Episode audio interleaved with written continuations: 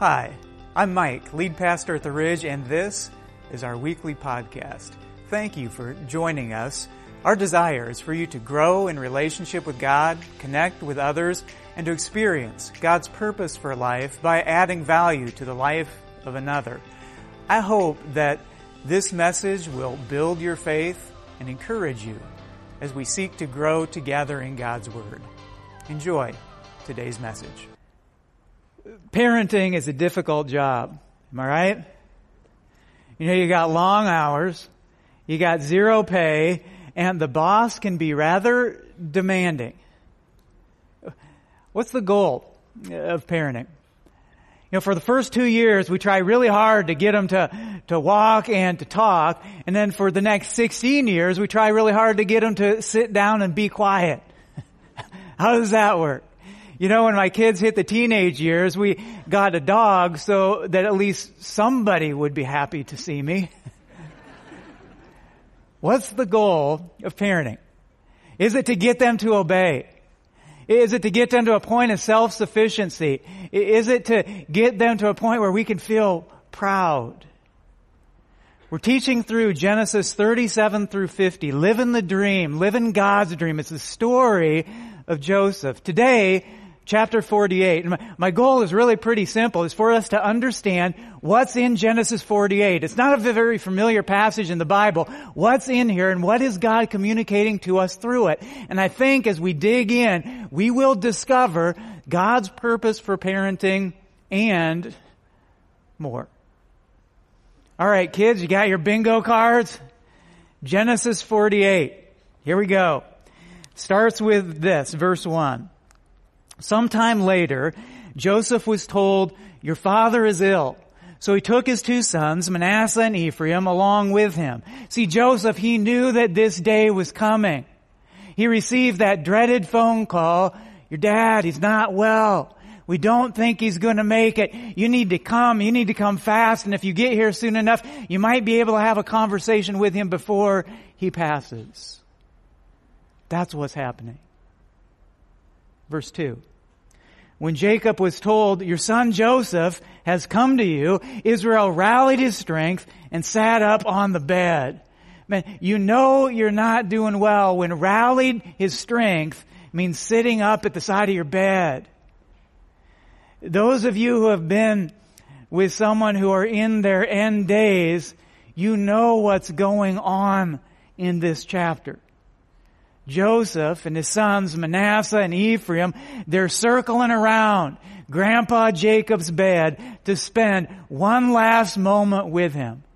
And so I wonder, into this moment, Jacob, he's still able to communicate. What's he going to say?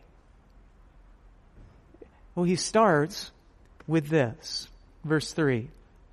Jacob said to Joseph, God Almighty appeared to me at Luz in the land of Canaan, and there he blessed me and said to me, I am going to make you fruitful and increase your numbers. I will make you a community of peoples, and I will give this land as an everlasting possession to your descendants after you. You know what that is? When we dig into those verses, here's what that is. That, that is Jacob's testimony. See, Luz is another name for the town of Bethel. And at Bethel, Jacob, that's where he met the Lord. At Bethel, Jacob first said these words, Genesis 28, 21, the Lord will be my God. Up to that point in time, Jacob, he knew about God and he believed that God existed, but it was here at Bethel that he said, the Lord, he will be my God. Bethel, that was Jacob's come to Jesus moment. And that, that changed things. That changed everything for this man. In Genesis chapter 48, Jacob, he is at the end. He's on his deathbed. What's he going to say? Where does he start? he talks about God's role throughout his life. Here, here's what Jacob's doing. He's sharing his God story. Now, I have the, the honor to talk with, with quite a few people, shortly after a loved one has died. You know, into those moments, I'll, I'll, often say, well, tell me about your dad or your mom or your, your spouse or this person you love. And there is such a deep meaning uh, when they're able to say, I want to tell you about their faith. I mean, you can't really know my dad without knowing about his faith. You don't really understand my mom until you understand the God that she followed. And they'll tell stories about how they served. Or sometimes there'll be a Bible that they have with them. This was mom, this was dad's Bible. And it's all tattered and used and there's writing all over it. And it's a deeply meaningful, powerful time. There are other times times when it's in a similar moment, you know, families are gathered and they look back over the years and really can't articulate a God story. And I'll hear things like, well, I think they believed in God. They were really nice to people. They, they had, you know, a time years ago, they used to go to, to church there's an elephant in that room. How about you? When your Genesis chapter 48 comes around, when people gather and they talk about you, what are they going to say? What are they going to talk about? Is it all going to be about your career and your accomplishments and, and your trips? Or will anybody be able to say, hey, I want to tell you about their God? I mean, you don't really know that this person until you know about their God. Are you living in a way today that people who are close to you can see God's story in your story? Is following Jesus, is that evident in the way that you are doing life? Because there is going to be a day we're all going to have a Genesis 48 day when that comes to light. And the question will be, well, what legacy will we live? Let me explain what happens next this way. Throughout the rest of the Bible, we see this. God is often referred to as the God of Abraham and the God of Isaac and the God of Jacob. That Jacob, that's this Jacob. Same guy. And he's also referred to as Israel because he has 12 sons and his 12 sons become the 12 tribes that comp- comprise the nation of Israel. They're listed by name in the next chapter. I want to go through these with you. There's something kind of significant in here. Judah, Reuben, Simeon, Levi, Zebulun, Issachar, Dan, Gad, Asher, Naphtali, Ephraim, Manasseh, Benjamin. Do you notice anything wrong with that? Let me ask it this way. How many tribes is that? I mean, go ahead and count them. It, it's not 12. It's 13. Do you ever notice every time in the Bible when it lists out the 12 tribes of Israel, it's not 12. It's actually 13. Didn't they know how to count? What do you do with that? And it's not just that. There's something else kind of cool in here. Each one of these tribes is given a name after Jacob's sons. So as you look at that list, here's a question. Who was Jacob's favorite son? It's the guy we've been studying for several weeks. It's Joseph. Right? He's the one who becomes the, the vice president of all of Egypt. Where's Joseph? Why isn't his name on that list? Have you ever wondered about that? I mean, Joseph, he was one of Jacob's sons. Why isn't there a tribe of Israel named after Joseph? Well, now that you understand that, I think you're ready for what happens next. Next verse is verse 5. Jacob is speaking to his son Joseph, says, Now then, your two sons born to you in Egypt before I came to you here will be reckoned as mine. That's a really cool thing. What happens right here in this chapter, Grandpa Jacob adopts Joseph's sons as his own. So Joseph, his name isn't attached to any of the tribes of Israel because Joseph, he didn't get just one tribe, he got two. Manasseh and Ephraim, two tribes named after the two sons of Joseph. That's called a double portion. And you know what that is? That's the right that in those days was given to the firstborn. But here, it wasn't given to Reuben, who was the firstborn. The rights of the firstborn was given to Joseph. Question. Does anybody have a kid or two under the age of six? Because I, I want us to observe a moment of silence for these parents Last one they're going to get in a very long time. Well, what happens next in Genesis 48 is kind of like a moment of silence as Jacob is talking to his son Joseph. He says this, verse 7, As I was returning, he's telling his story that it happened years ago.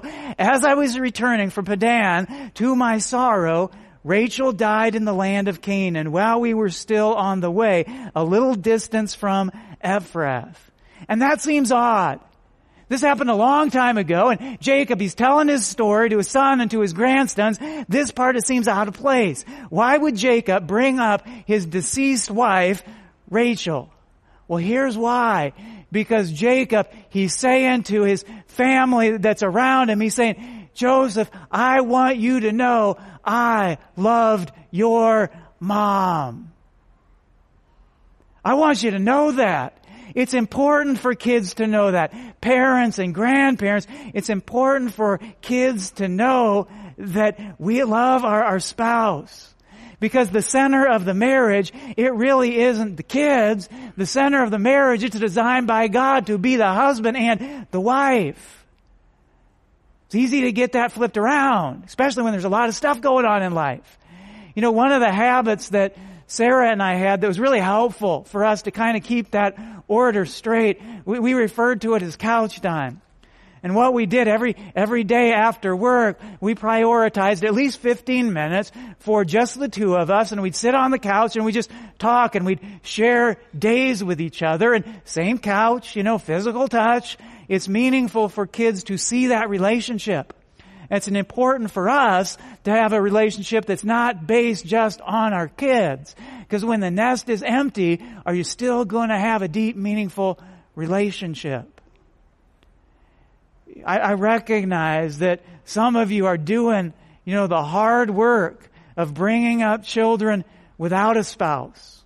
Or maybe, you know, you have some steps involved, or maybe you're sharing custody. Not easy. Thank you. Thank you for what you are doing. Thank you for investing into the life of these kids. Verse 7 continues. Jacob said, So I buried her there beside the road to Ephrath, that is Bethlehem. Little foreshadowing here. 1200 years later, there's going to be another mom who gives birth to a son right there in Bethlehem. There's a lot of cool stuff like that in the Bible that, well, it points, it points us to Jesus. Next verse. Verse 8. When Israel saw the sons of Joseph, he asked, who are these? It's kind of strange. I mean, we see Jacob, his eyes, they must not be what they used to be. I mean, he's in a life stage where he needs a larger font or he needs a longer arm. Some of you understand what I'm talking about. Others of you will get there someday. Well, don't miss how Joseph, how he responds here. Verse 8 and 9. When Israel saw the sons of Joseph, he asked, well, who are these? They're the sons God has given me here. Joseph said to his father. I want to hold here for, for a minute because this isn't the response that I would expect Joseph to have. Joseph, he didn't say, well, dad, you know who these guys are. He didn't say, well, dad, this is Manasseh and this is Ephraim. Well, dad, these are your grandsons. He didn't say, hey, well, dad, these are my sons. He didn't even say, well, dad, these are my boys. Look at what he said. He put it this way, verse 9. They are the sons God has given me. He nowhere in there, he doesn't say, well, these are mine. He said, these are the children that God has entrusted to me. And I think that God is speaking to all of us throughout the generations in this. He is showing us the essence of parents and of children. He's showing us children, they are designed by God as a gift. A gift from God, every single one of them. Is that the way that you view them? Verse 9, they are the sons God has given to me gifts from God. Now parents, you might need to remind yourselves of that on a daily basis. And there may be some days when you really are interested in learning more about the return policy. He's like, God, you know, hey, can, can I get an exchange over here? This one doesn't seem to be working right. Remember how God shows us eh, what their role of children is in our lives. He says this, they are the sons God has given to me. They're gifts from God that He's entrusted to us. And someday, God is going to hold us accountable for what we've done with these gifts. You know, rather than, than ask things like, uh, what, what are my goals for them? Better question would be, well, what's God's plan for them and how can I help them discover that and get on that? What does God want for them and how does that inform and shape my parenting? Well, we're going to get there in this chapter. Verse 12. Then Joseph removed them from Israel's knees and bowed down with his face to the ground. Now remember here, Joseph, he's a bigwig. He's the vice president of Egypt. People, he's used to people coming into his presence, bowing down to him. What does he do here? Joseph bows down before his dad. What's going on here? We get the fifth commandment before the fifth commandment was given to Moses. We get the fifth commandment in real life. Honor your father and your mother. If your parents are living, this, this is a pretty significant thing to think about. Joseph bows down to, to, his, to his father. Are you honoring them? Are you respecting them? Are you bowing? What would that in your situation, in your context, what would that even look like? Is the Holy Spirit maybe speaking to you in this? Maybe you're thinking, yeah, yeah, I know that, Mike. I know the Ten Commandments. I know the Fifth Commandment. But the reality is, my parents, they didn't honor me. They hurt me and they abused me and they belittled me and to this day it still hurts. Honor my parents. Why? Well, here's why. Because you are a follower of Jesus. End the pain, end the anger, end the animosity. How? Well, for some, honoring your, your parents starts with forgiving them to forgiving their shortcomings and their inadequacies and their mistakes. Forgive them, not because they deserve it, but because Jesus has forgiven you. Honor them, respect them. That, that's what Joseph is, is doing in this chapter. What happens next? This is kind of the shocking part of Genesis 48. Verse 13. And Joseph took both of them, Ephraim on his right toward Israel's left hand, and Manasseh on his left toward Israel's right hand, and brought them close to him. You understand a little cultural context here. The custom of that day was for a, a, blessing to be bestowed from one generation to the next. And the way that that blessing would go was the patriarch would, would let the oldest child would get the right hand. That was considered to be the better hand. And then the younger child would get the left hand. Verse 14. But Israel reached out his right hand and put it on Ephraim's head though he was the younger. And crossing his arms, he put his left hand on Manasseh's head, even though Manasseh was the firstborn. Now it's easy to read past that. This is actually a pretty significant thing that's going on.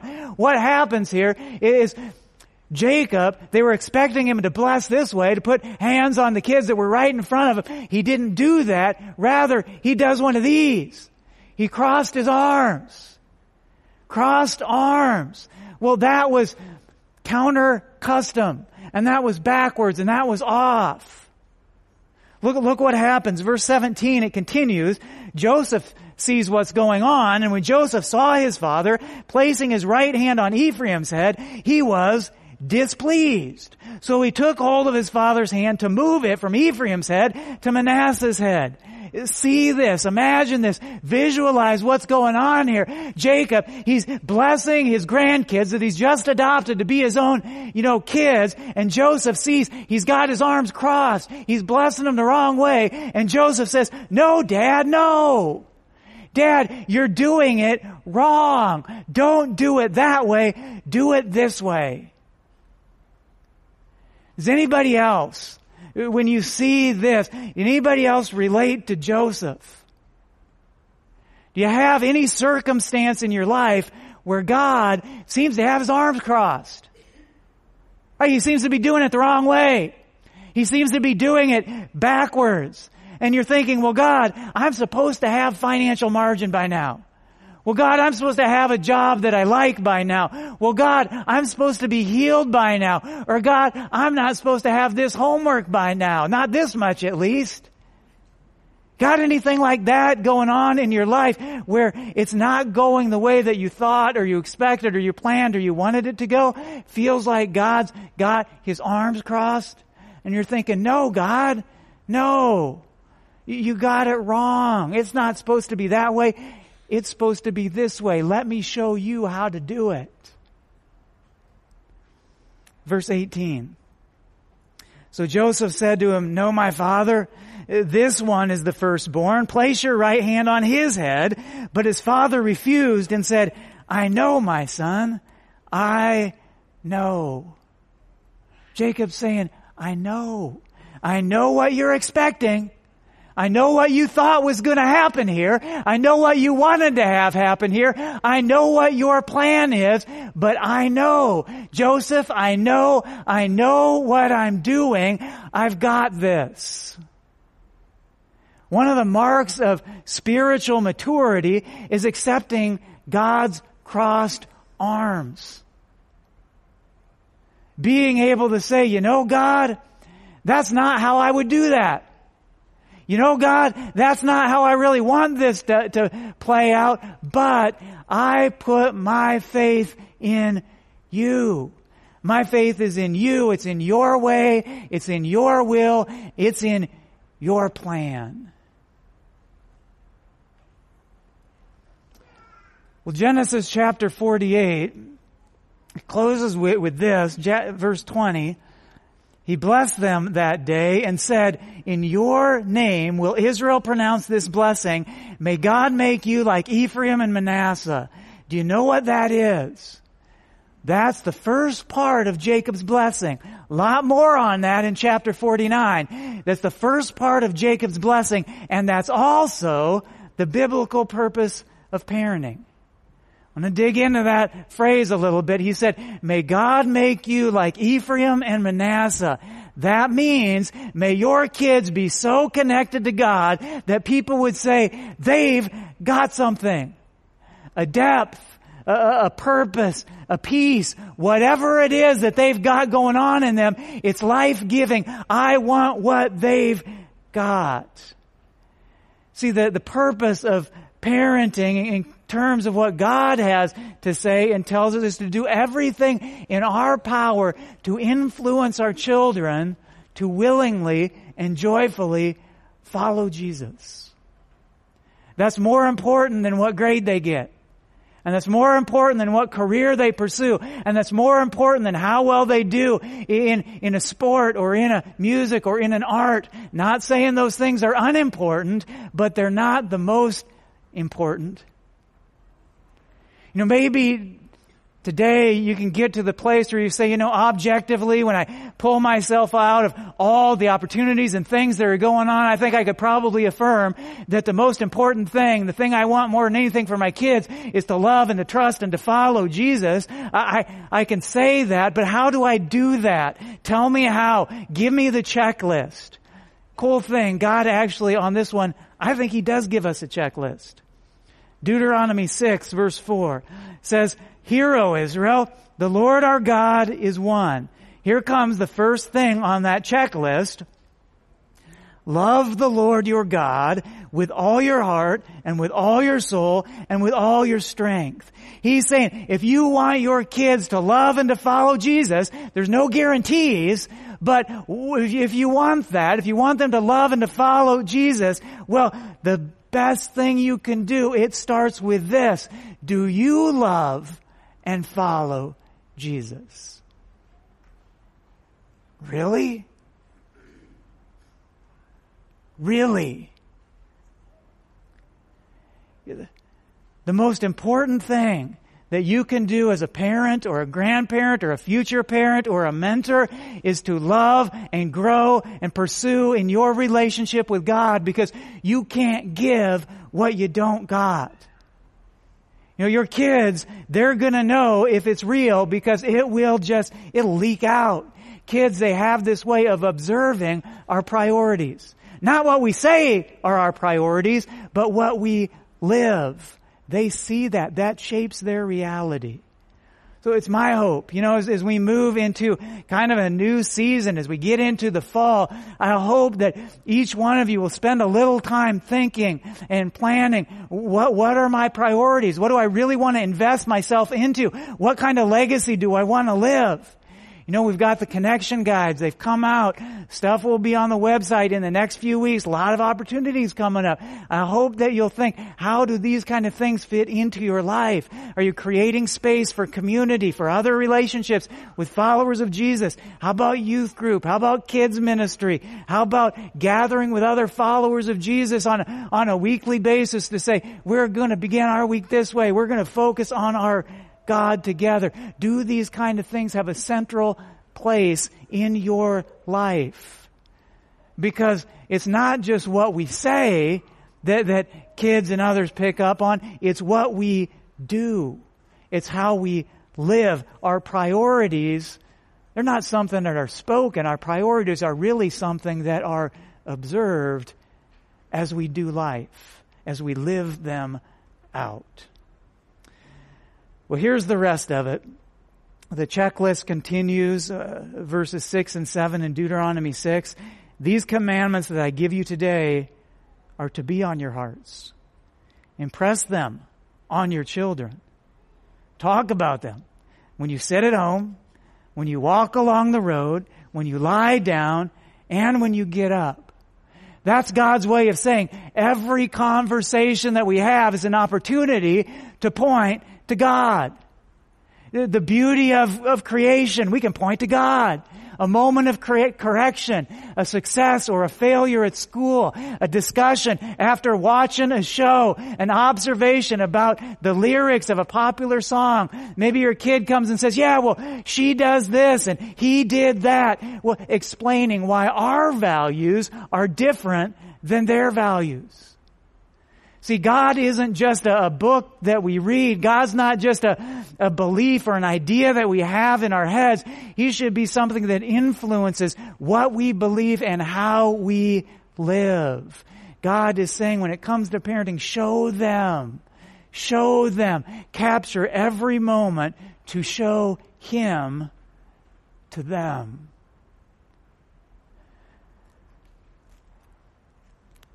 Genesis 48 Jacob, Joseph's dad, he has made a lot of colossal mistakes in his life.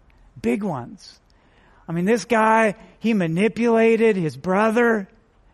He, he betrayed his, his, his dad. He abandoned his mom. He played favorites with his kids. And now chapter 48, it, the end of his life is near. And so friends and family, they're gathering. What are they going to say? What are they going to talk about? What legacy is Jacob going to leave?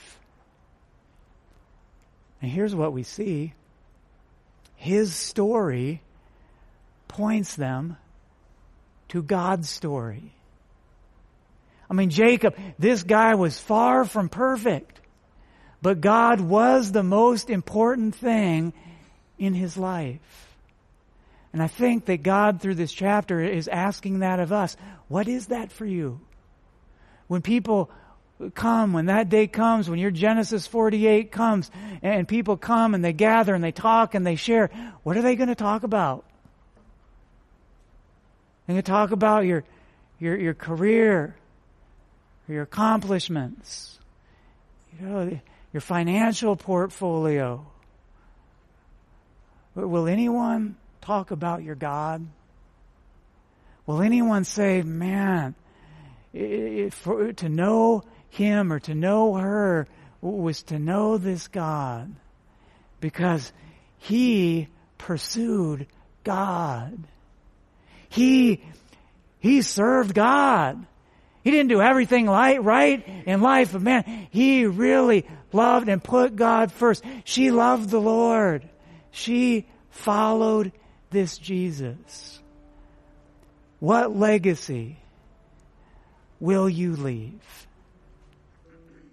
Thanks for joining us today and listening to our weekly podcast. My name is Will Heron. I'm the Director of Discipleship here at The Ridge.